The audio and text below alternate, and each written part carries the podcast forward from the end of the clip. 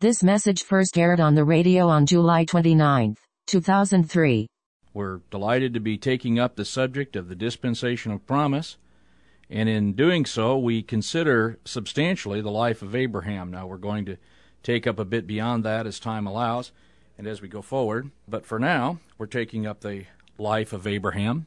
And one of the things we realize about Abraham is that he's just a regular fellow. Now, he has some certain exceptional qualities, but as we get to know people, we find that most people have some kind of qualities that are praiseworthy and exceptional. But what we're going to see with Abraham is not only does he have praiseworthy and exceptional qualities, but he's also a character much in the way that we are. He suffers from the same problems we do in many ways. And he's a man of faith, and that's really good news if you think about it, because Without faith, it is impossible to please God. Uh, that's what the Bible says. But the converse of that is also true, and that is with faith, it is possible to please God. And that's a wonderful consideration when you consider how unpleasing you are to God, uh, naturally speaking. That we're all sinners, that we from our mother's womb uh, are born for trouble as sparks fly upward. Not only are we born for trouble, but we cause trouble. And so to see Abraham as a man who, by faith, pleases God is an encouragement to us indeed. We have traced the life of Abraham so far to the place where God did, has made a promise to him, but has not yet made his covenant with him. Uh, God makes the ever, an everlasting covenant with Abram, and in so doing, it's an unconditional covenant because it doesn't depend on the behavior of Abram which is a good thing. Uh, because his behavior we find from time to time is unacceptable. So we see this covenant laid out by God in advance, and then we see it confirmed in fact here uh, today as we look through the scriptures. We'll see it confirmed in fact. But before we turn to that, which we'll see in really the 15th and 17th chapters of Genesis, I want to point out a couple of things that uh, we closed with yesterday and maybe just embellish upon them a little bit or elaborate, let me say, not embellish, but elaborate upon them. And that is that we found that the man of God is useful only when he is separated from the world and he walks by faith and not by sight, and that uh, it is possible to be trained in the house of God to be uh, useful for the purposes of others, including the delivery and securing of the best interests of our brethren. And in that regard, you recall that we remember that when the report came to Abram that his brother Lot, which would be his spiritual brother, but which would be his relationship wise, his nephew, that when the report came that he had been taken, Abram, without question, without complaint, organized men trained in his own house and went and rescued Lot. And we likened that to the spiritual man being the only man, the spiritually minded man being the only man truly useful to his brethren today. I was reminded of a scripture that we didn't get to uh, in 2 Timothy chapter 2, and I'll just read it today.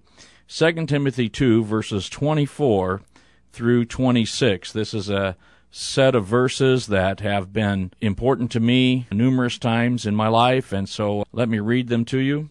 And the servant of the Lord must not strive, but be gentle unto all men, apt to teach, or able to teach, or skilled to teach, patient, in meekness instructing those that oppose themselves, if God peradventure will give them repentance to the acknowledging of the truth, and that they may recover themselves out of the snare or trap of the devil, who are taken captive by him at his will. And I want to say that this speaks to the condition that Lot was in. Some brethren run to these situations. They not only pitch their tent toward Sodom like uh, Lot did, not only walk by sight and not by faith like Lot did, not only love the world like Lot did, but also get ensnared and trapped. And the next thing you know, they're in the slime pits of this world. Now, the slime pits of this world, some of them are very attractive looking. Some of the slime pits uh, this world has to offer, many of them, cost a huge amount of money, for example. Nevertheless, it is the case that we will find the worldly minded believer, like Lot, being trapped by the devil all the time. And uh, this word snare is an interesting word. It's a trapping term, a snare. Those who trap use snares. Uh, they hide their trap in the place, uh, in a likely place or in an accessible place. And also among the accessible places that they can find where they can actually put their traps, trappers will put them and disguise them so that their prey will, unbeknownst to themselves, fall into their trap. Snare is, uh, I'm told, I'm not a trapper, but I'm told that a snare is often laid for birds on the ground, and it's covered up. And uh, when birds come to the ground to feed, they are then taken by the snare as it's sprung on them. And I found that to be an interesting occasion because, of course, birds don't belong on the ground. Birds are made for the air. And although they have feet to light on the ground, but when they get out of their province and when they get onto the ground, that's when they get into trouble. We have a cat who, when she was young, was a mighty hunter before the Lord, and that cat would, anytime the birds would get close, where they shouldn't be, uh, within the range of the cat, that cat would knock the bird down, and that was the end of the bird. And I had thought about this scripture then that so many believers find their way into snares. A friend of mine, maybe you're ensnared. Maybe you've got yourself trapped and you don't think that there's any way out of that? Well, I'm sure maybe Lot had those thoughts as he as he was captured near the slime pits where he lived. But the scripture teaches us that the servant of the Lord is, if he'll follow the scripture, uh, the servant of the Lord is able to instruct and help those who oppose themselves, who are in the snare. So, my friend, if you're in a snare today, first thing you need to realize is that the Bible teaches that you are your own worst enemy. And that's maybe something to think about and realize that uh, your enemies aren't out there somewhere. Uh, there are only three spiritual enemies that we have the world, the flesh, and the devil. And uh, there's not a lot we can do about two of those. We can resist the devil and he'll flee from us. The world system, we can uh, keep ourselves in the world, not of. We can keep ourselves from being spotted by the world system. But really, the problem is the flesh. Really, the problem is our desires. That's something we can do something about if we've believed on the Lord Jesus Christ.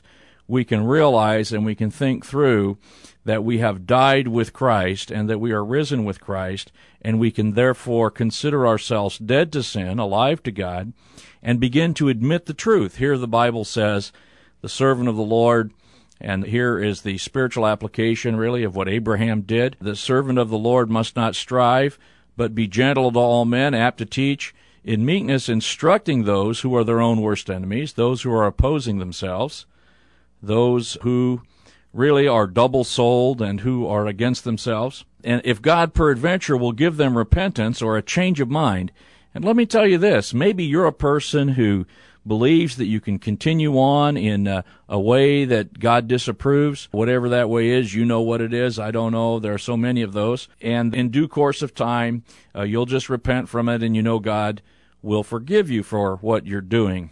And let me just say that you cannot decide to repent. It is God that gives repentance. It is the goodness of God that leads you to repentance, and God also gives you repentance. That is the change of mind so that you will acknowledge the truth. And let me say that recovering yourself out of these snares has to do, first and foremost, with acknowledging the truth. And if you'll do that, you can escape. There is yet grace for you to escape the snare. So we say that about about the condition of Lot. And there was Abraham there to deliver him, and there's a servant of the Lord available to help deliver you from the snare that you may find yourself in today. Now, that being said, we want to go on as we've seen Abram as a great warrior. We've seen him called, we've seen him separated from the world, we've seen him as a great warrior.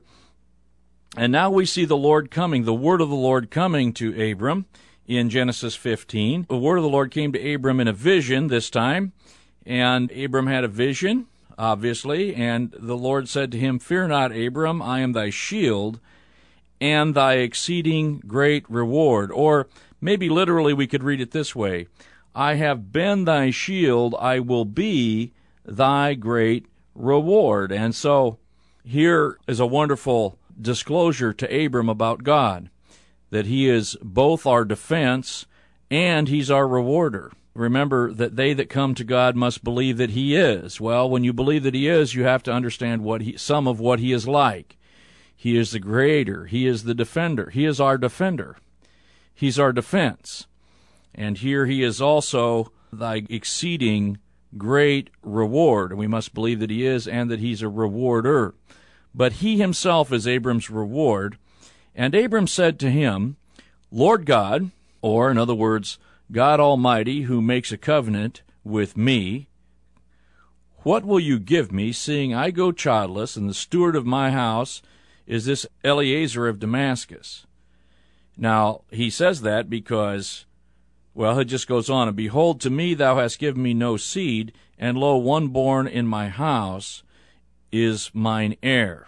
Now, Abram calls on God about his promise, the land that he promised him back in chapter 13, he would give to his seed forever.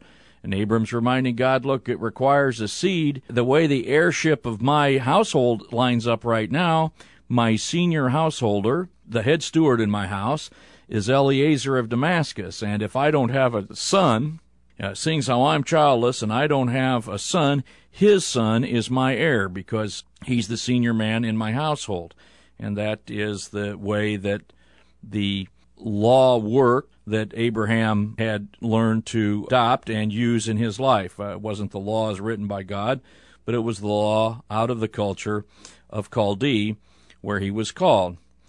And don't you worry about whether it applied here because it doesn't. God is faithful. Behold, the word of the Lord came unto him, verse 4 of Genesis chapter 15, saying, uh, This shall not be thine heir, but he that shall come forth out of thine own bowels shall be thine heir. And he brought him forth abroad, and said, Look now toward heaven, and tell the stars, if thou be able to number them. And God said unto Abram, So shall thy seed be. And Abram believed in the Lord, and the Lord counted it to him for righteousness. And of course, that's that wonderful statement around which the book of Romans is written and also a statement around which the book of Galatians in part is directed.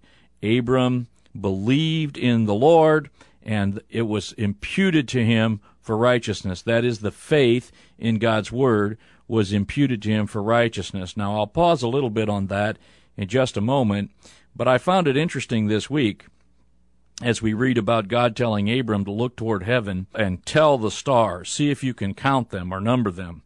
I heard on the news this week, uh, a radio report, scientists believe now that there are a sextillion stars. That would be trillion, quadrillion, quintillion, sextillion stars. Well, one sextillion.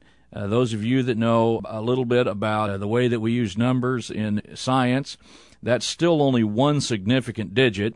Uh, they're rounding off all the rest of those zeros and that's 12, 15, 18, 21 zeros. That's a lot of zeros to be rounding off. They have one significant digit, but they've come to they think, well, there's a there's six a sextillion of them. I say, well, boys, keep counting. God said to Abram, see if you can count them. You can do some arithmetic, but I assure you that there's not enough human history to count those stars.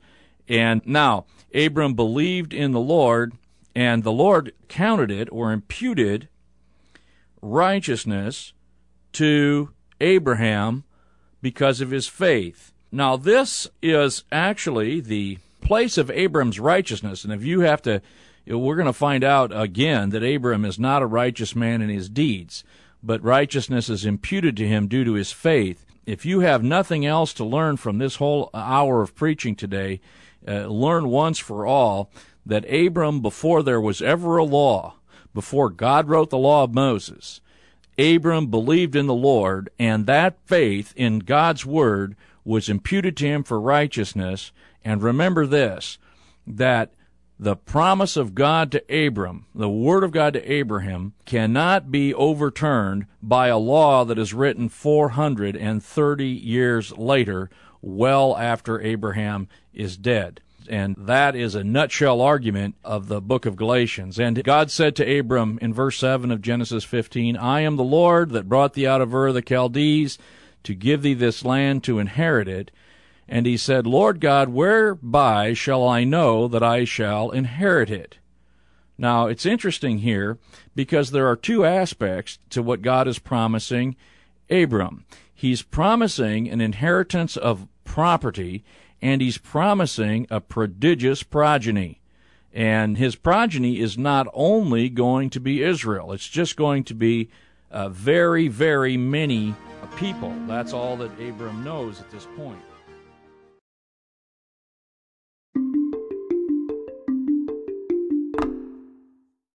Well, we're looking at the promises to Abram, and the promises are not merely land, but also people.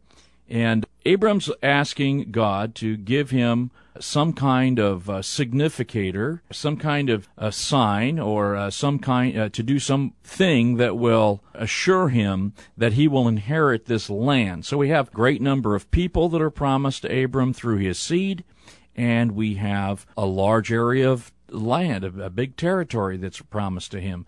Both uh, God taking upon himself to promise this to Abram, and God says to Abram in verse 9, Take a heifer of three years old, a she goat of three years old, a ram three years old, a turtle dove, a young pigeon. He took all of these, divided them in the middle, laid each piece against one another, but the birds he divided not. And when the fowls came down upon the carcasses, Abram drove them away. So here, God is going to show Abram by bringing fire from heaven and by really bringing a very clear sign to him. He'll have a smoking furnace and a burning lamp that pass through these uh, sacrificed animals.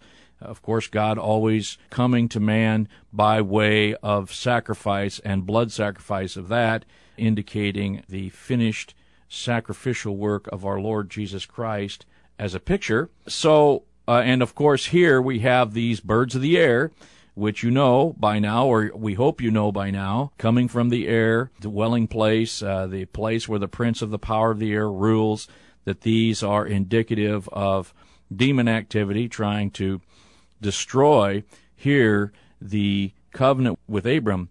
And let me say that, uh, of course, Satan's enmity is against God's program with Abram because it is this program that God has through which he brings the Savior, through which he brings Israel, through which he brings all the promises that we so enjoy as they are fulfilled, and even that we enjoy in advance of their fulfillment as we know how sure they are. And so Abram, here's a man of faith, driving away the fowls of the air who would destroy the way of faith.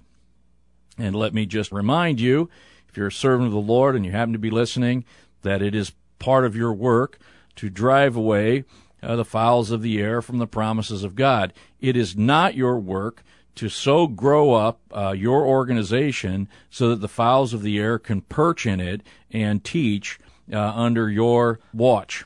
Now the sun was going down, a deep sleep fell upon Abram. Verse 12 Lo, a horror of great darkness fell upon him. And God said to Abram, Know of a surety that thy seed shall be a stranger in a land that is not theirs, or a stranger in a strange land, you might say, and shall serve them, and they shall afflict them four hundred years. And also that nation whom they shall serve will I judge, and afterward shall they come out with a great substance. And thou shalt go to thy fathers in peace, thou shalt be buried in a good old age.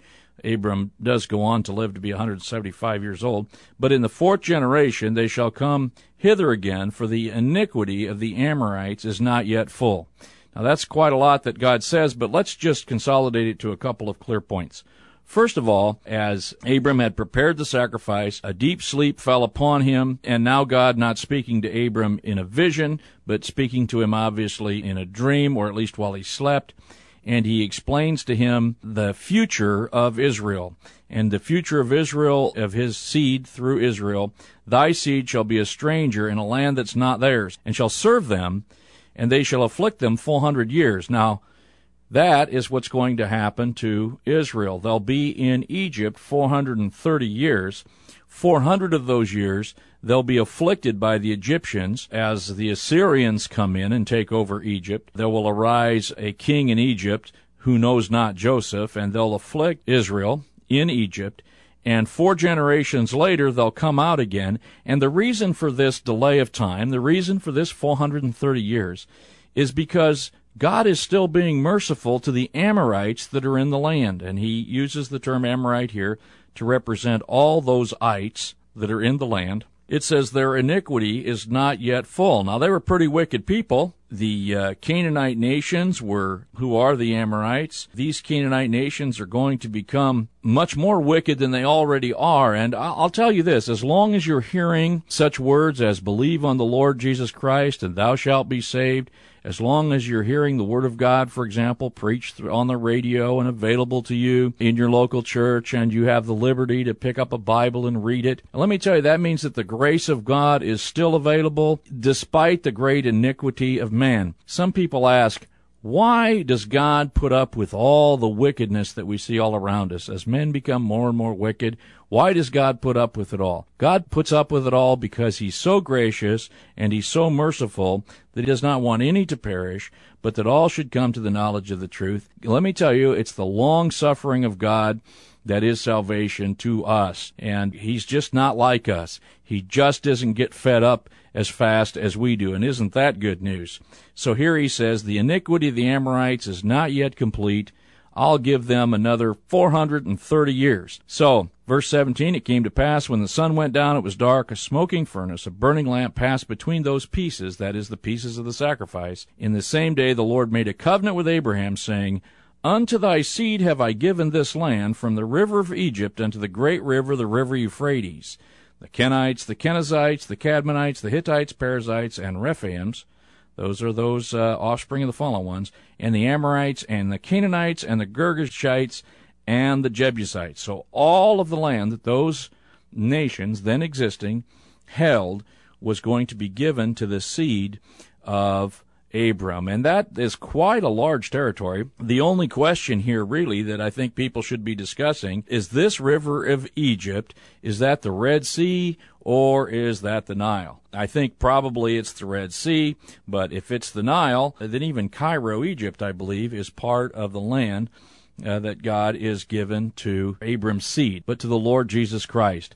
And I want to say something uh, because he's Abram's seed. And I want to say something about that land, which is all the discussion, and it has been for about 35 years now, certainly in my understanding, in my life, and I was born in the early 50s, about as early in the 50s as you can get, since my attention was drawn to Israel in the 1967 war, in the Six Day War and that became a very prominent matter in my mind. So, since that time, which is over 36 years. Israel has been, the, the land of Israel, which greatly was uh, enlarged at that time, although it's shrunk down since, the land of Israel has been a great contention in the world. I read just yesterday that President Bush had to say something to Sharon about peace in Israel. And the amazing thing to me is that Israel continually comes forward with plans to trade God's land for peace. And let me tell you something Israel cannot trade the land that is God's. I don't care what the government thinks. I don't care what the people think. I don't care what their majority is. That land is not theirs. It's God's. And He's given it to the Israel of God. And He hasn't given it to Israel in unbelief. He's given it to the Lord Jesus Christ. He's the seed of Abram but now let me tell you, my Christian friend, the Lord Jesus Christ is not a Christian. He's a Jew, and that land is for Israel in blessing when the Lord Jesus Christ returns, and there's just not going to be any two ways about it. God will do whatever it takes, and He has it planned. He will do whatever it takes. We can even put it this way He has done whatever it takes to make sure that that will happen. So here Abram now understands that he's going to have a vast territory, that his seed will inherit a vast territory. He also understands that his seed will be a prodigious number of people. That being said, I'm sure he goes home and tells his wife all about the wonderful blessing that God has assured him. And now we see Abram and Sarai just like us. And here, here we're going to find Abram with the same kind of problem that I have and that you have if you're a married man. Here it says in Genesis 16, verse 1 Now Sarai, Abram's wife, bare him no children, and she had a handmaid, an Egyptian, whose name was Hagar. Now this appears to be something else that Sarah picked up when Abram took her down to Egypt, and that was Hagar. Hagar is the handmaid here it says in Genesis 16, verse 1, a handmaid. In the New Testament, she's called a bondwoman, but she's a handmaid, an Egyptian, and she is Sarah's right hand woman. When you consider that the household of Abraham was 318 adult men, plus children, plus women, you can imagine the needs that his helper, Sarai, had to manage. So certainly she needs help. Now she has this good idea, and it's a legal idea. She realizes somehow, maybe she had a lawyer help her or somebody else who is familiar with the Code of Hammurabi, which seems like Abram was quite familiar with also. She realizes that if, if she has no child, her handmaid's child is her child. Now, that's the proper way to understand this. And I also want to say that we are not to take this as sexual immorality on the part of Abram or on the part of Sarai, despite what people may tell you about these kind of goings on. Certainly we know better. Certainly in faith of the scriptures as we have them, we know that monogamy is God's plan from the beginning and it is also his plan for us. But this is now a bad idea as Sarai and Abram go to work to bring about the promise of God.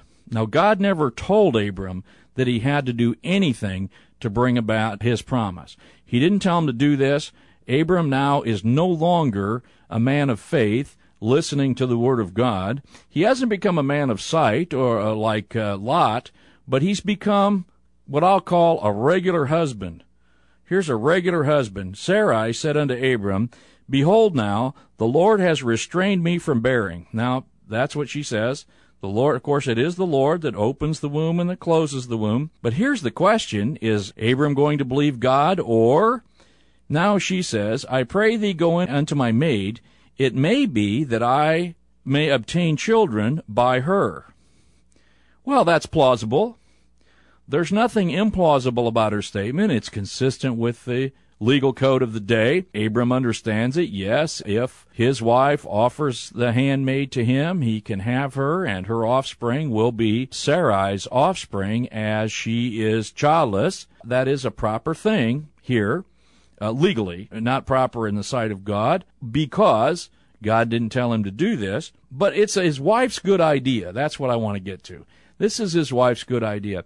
Now, brother, let me tell you, God made you to rule in your home and to hear God's voice. And whenever we see in the scripture man listening to his wife's voice instead of God's voice, there's nothing but trouble. And I, I want to now speak from my own experience, not with my own wife so much, although it's I have the same problems as anybody else does, but from my experience in being among Christians for nearly 30 years and dealing with them intimately on occasions and knowing families that it is most of the time that men will listen to their wives instead of God.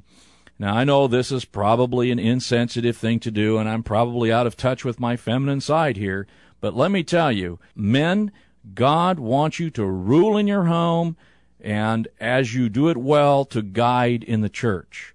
He does not want you to guide in your home, nor does he want you to rule in the church. And God made man to hear his voice. The woman is a weaker vessel. She's not a worse vessel. She's certainly not a better vessel. She's a weaker vessel. Weaker vessels are made for different purposes than strong vessels. You're the strong, as a weaker vessel, she is more easily deceived. The scripture teaches that. He did not make the man for the woman, he made the woman for the man, and man, he made you to hear his voice and not your wife's voice. And one of the troubles that we have today is that we fall prey to the troubles of marriage. And the trouble of marriage is this the man now, from the time he gets married, actually, maybe from the time he gets engaged, he's busy trying to please his wife instead of God. It isn't the case that you always must either choose between God or your wife, but it will happen. It does happen. That you're going to have to choose between what your wife wants and what God wants. And man, God told you to choose Him. And so he gets in trouble. It says, Abram hearkened to the voice of Sarai. Now there's a time here when Abram listens to her and he gets in trouble and later he doesn't want to hear her anymore and God has to come in and tell him to listen to his wife. So, brother, do you want to know when it's time to listen to your wife? It's when God tells you to listen to your wife. I'm in the confines of a radio station and I'm not going to give the address and I feel very secure here at this moment. Verse 3, Genesis 16. And Sarai, Abram's wife, took Hagar, her maid the Egyptian, after Abram had dwelt ten years in the land of Canaan, and gave her to her husband Abram to be his wife. And he went into Hagar, and she conceived, and when she saw that she had conceived, she despised her mistress in her eyes. And Sarai said to Abram, My wrong be upon thee. I have given my maid into thy bosom, and when she saw that she had conceived, I was despised in her eyes. The Lord judge between me and thee. Now, here's an amazing thing. Abram followed his wife's advice. He did what she suggested, and then when Hagar conceived a child, she looked down on Sarai because she now had uh, what Abram must have thought was his heir, and Sarah didn't. We're going to look at that big problem just a minute.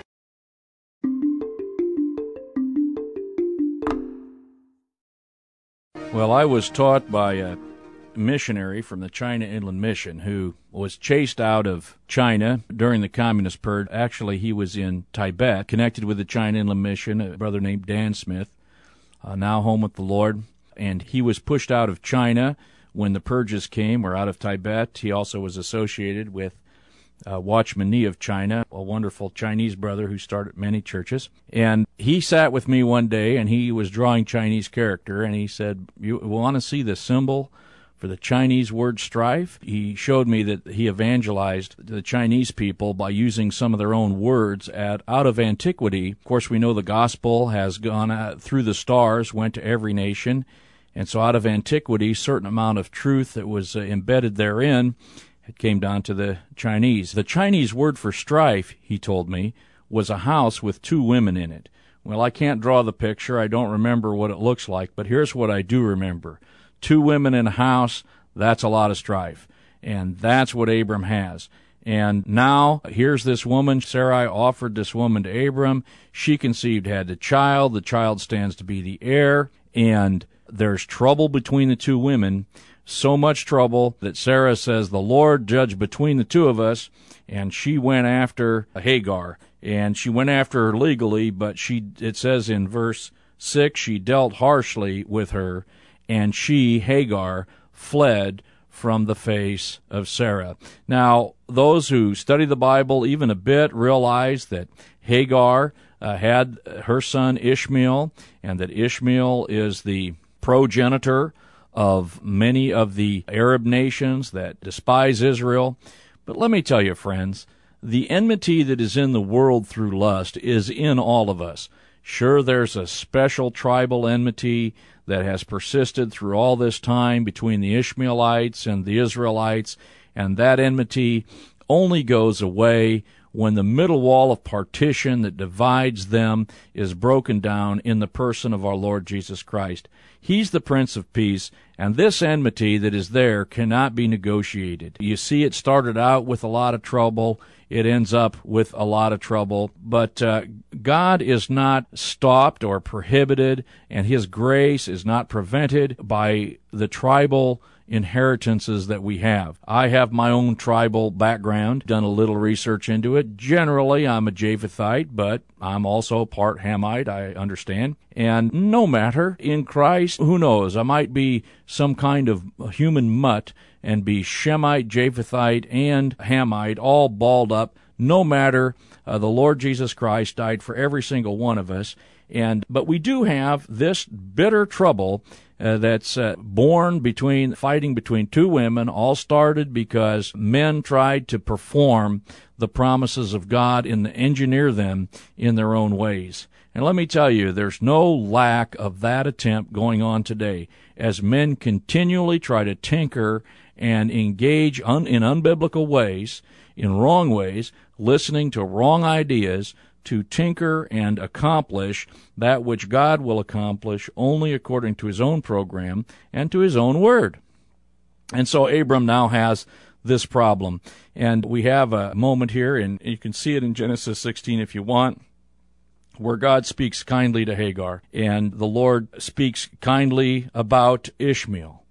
And he does predict this future for Ishmael that he'll be a wild man and his hand will be against every man and every man's hand against him. But let me tell you, God has a wonderful plan also for Ishmaelites.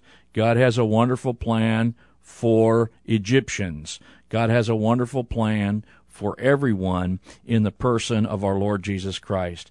And so now Abram is 86 years old, and he's got Ishmael born to him, and he's got this big problem on his hands.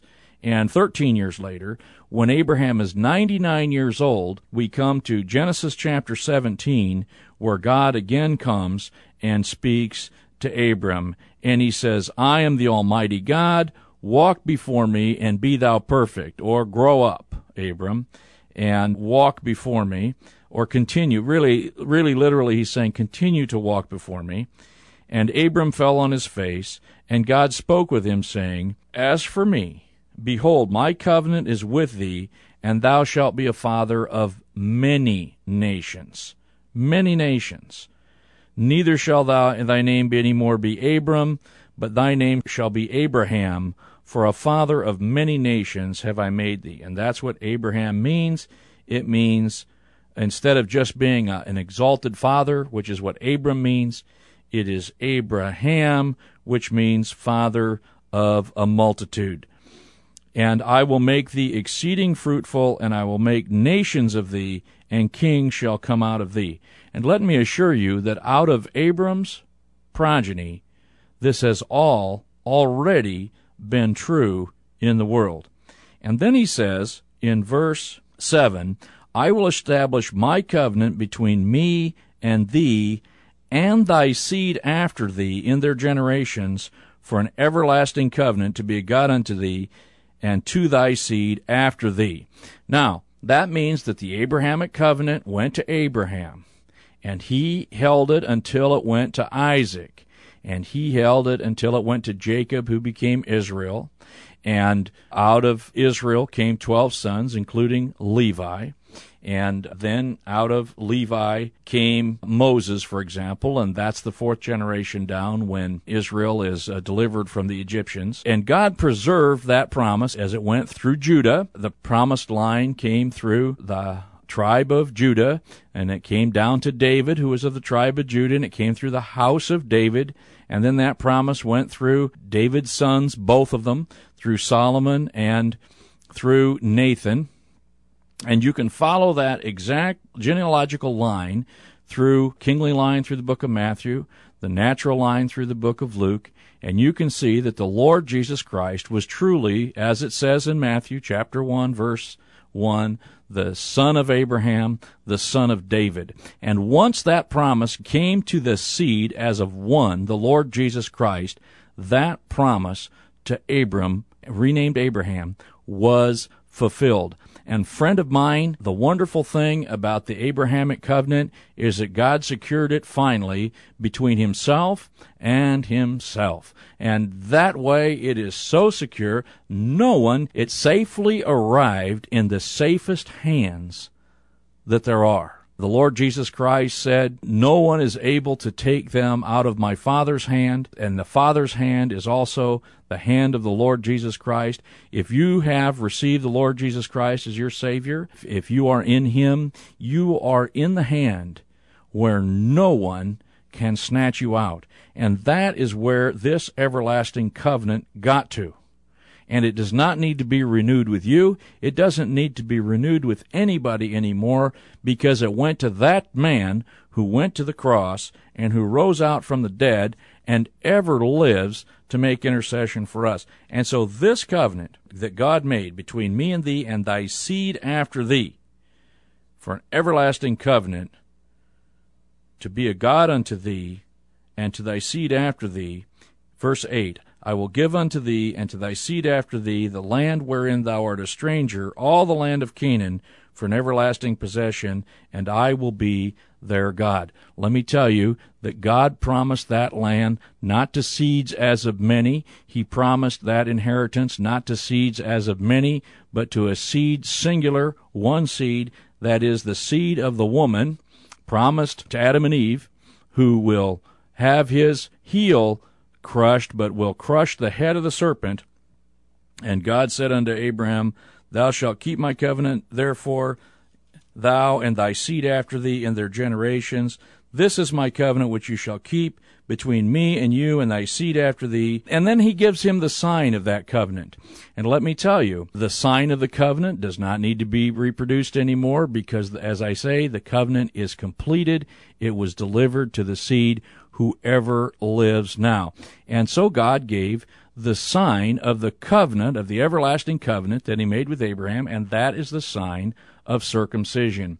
And there are people today that believe that circumcision is necessary to be the people of God. That's not true. As a matter of fact, how sad would it be, ladies, if circumcision was required to be the people of God today? God has a better plan than circumcision. God has a better plan than a covenant relationship with you. God has secured his everlasting covenant with Abraham by delivering it to the one to whom it was intended, our Lord Jesus Christ, and the blood of the covenant that God, the new covenant that God made with the new Israel, with the future Israel, is now available to you and to me as we believe in the Lord Jesus Christ and come under his saving blood. And so now God gives to Abram circumcision, and this is the sign that Israel keeps.